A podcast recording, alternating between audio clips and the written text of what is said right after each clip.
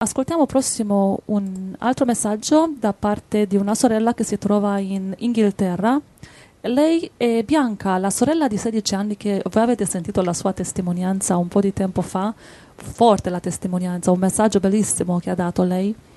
Bianca vive in Inghilterra 16 anni con sua famiglia e ci racconta come si vive da cristiani in questo paese. Cari fratelli, volevo parlarvi della situazione cristiana in Inghilterra per darvi un'idea su come si vive qui da veri cristiani attivi per il Signore, che hanno nel cuore il desiderio di fare della loro vita una missione per Gesù.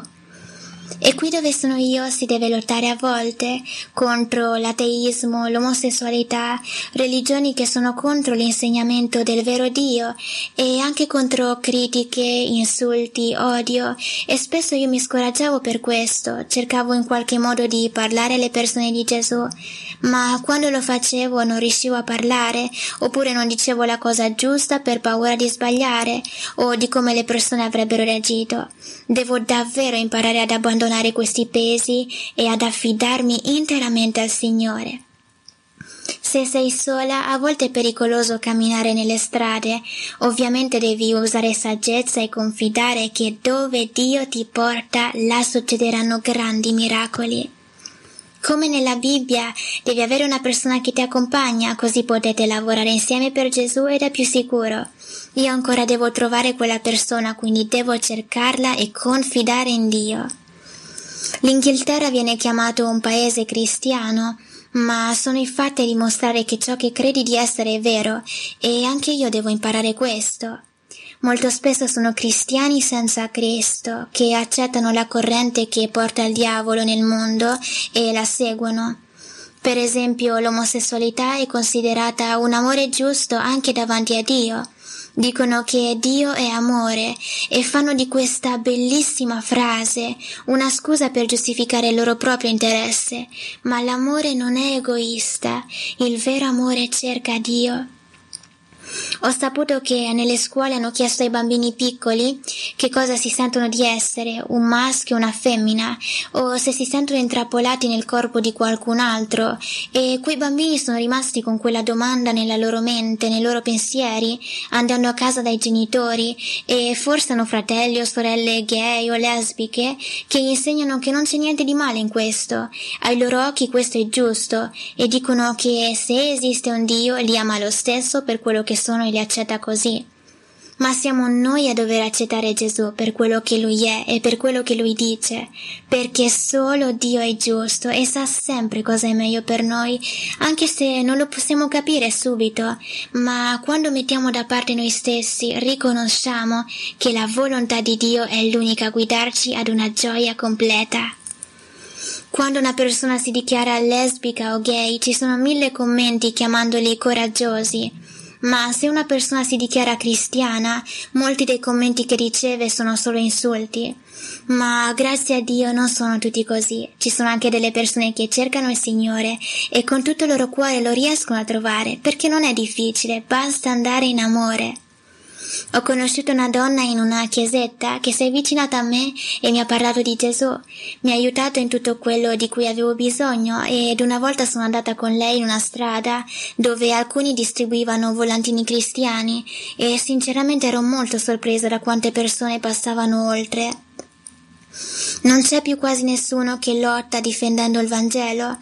Anzi, qui in Inghilterra hanno fatto entrare alcune religioni che hanno nascosto il cristianesimo e ci sono stati molti attentati, omicidi, viol- violenze e continueranno ad esserci sempre di più, soprattutto nelle città come Londra.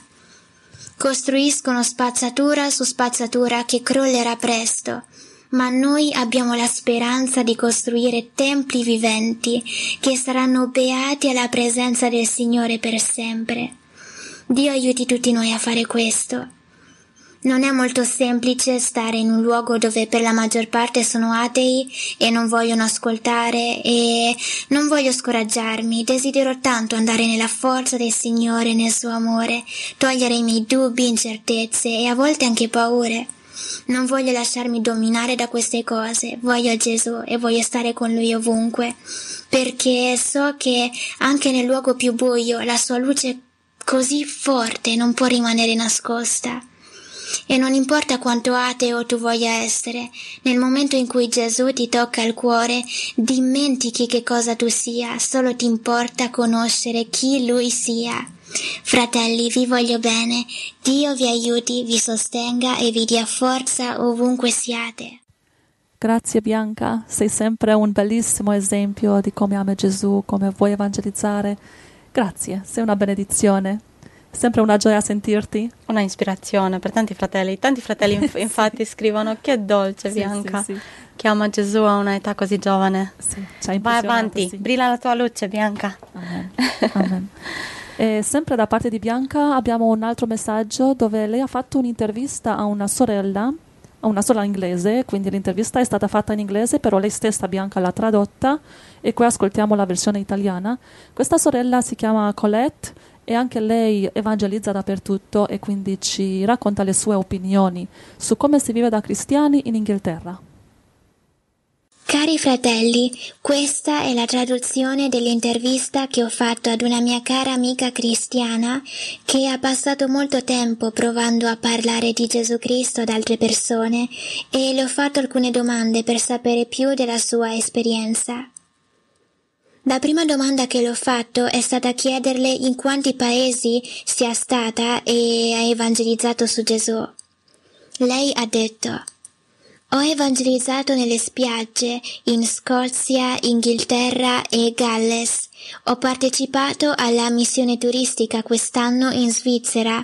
Abbiamo fatto un accampamento di giovani in Polonia e mio marito ha fatto una missione in Belgio. Gli ho chiesto poi quali di questi paesi le sembravano più aperti al Vangelo e lei ha risposto che mm, non crede che si possa dire che ci sia un paese più aperto, solo che in Inghilterra le persone non vogliono parlare di temi cristiani e ha scoperto, lavorando con studenti internazionali e persone di, di diversi paesi, che loro sono più disponibili a parlare della fede piuttosto che gli inglesi. Quando la gente non vuole sentire di Gesù, secondo te quali sono i motivi per cui rifiutano il messaggio? Lei risponde, alcune persone non hanno esigenze nella loro vita, hanno tutte le cose che la società può offrire, le loro vite sono indaffarate e non hanno tempo per Dio e molte persone hanno creduto agli insegnamenti atei e degli uomini fin dall'infanzia e pensano che Dio sia irrilevante. Le ho chiesto come le sembra la gente in Inghilterra dal punto di vista cristiano. Se io credo a quello che la Bibbia dice, allora devo guardare queste persone come perdute senza Cristo. Gesù ha guardato le persone che rifiutavano il messaggio ai suoi tempi come pecore senza pastore. Loro non sapevano che erano perdute, non sapevano dove stavano andando ed è così che mi sento quando vedo così tante persone che non mostrano interesse. Le ho chiesto quale pensa che sia il più grande problema del cristianesimo oggi. Questa è una domanda difficile da rispondere, dice Colette. Certamente credo che sia il fatto che i cristiani non conoscono la Bibbia molto bene, non conoscono la verità in cui credono, cercano qualcosa di diverso dal resto della loro vita, quindi non vedono l'importanza di vivere per Gesù ogni giorno e provare a parlare ad altri di Lui. Infine le ho domandato che cosa le- la motiva per continuare a parlare ad altri di Gesù. E lei risponde, l'Apostolo Paolo ha detto, l'amore di Cristo ci costringe. Lui sapeva che le persone avrebbero perso senza conoscere Gesù Cristo. Lui, Paolo, è stato salvato dai peccati. Lui voleva fare ciò che il Signore Gesù Cristo comandava. Ogni cristiano deve farlo, parlare a loro di Gesù Cristo, dei loro peccati perché abbiamo bisogno del Salvatore che è morto su una croce per noi. Digli del loro bisogno di andare da Gesù e pentirsi. Grazie, Dio vi benedica. Dio vi benedica, care sorelle Bianca e Colette. Un abbraccio forte grazie per condividere i vostri pensieri e impariamo così di più sulle diverse nazioni di questo mondo per, per pregare e chiedere al Signore dove andare, dove evangelizzare, dove possiamo essere cristiani migliori, più vicini a te, più attivi. Grazie Signore. E, um, prossimo ascoltiamo un uh, messaggio sempre su questo soggetto da Taiwan.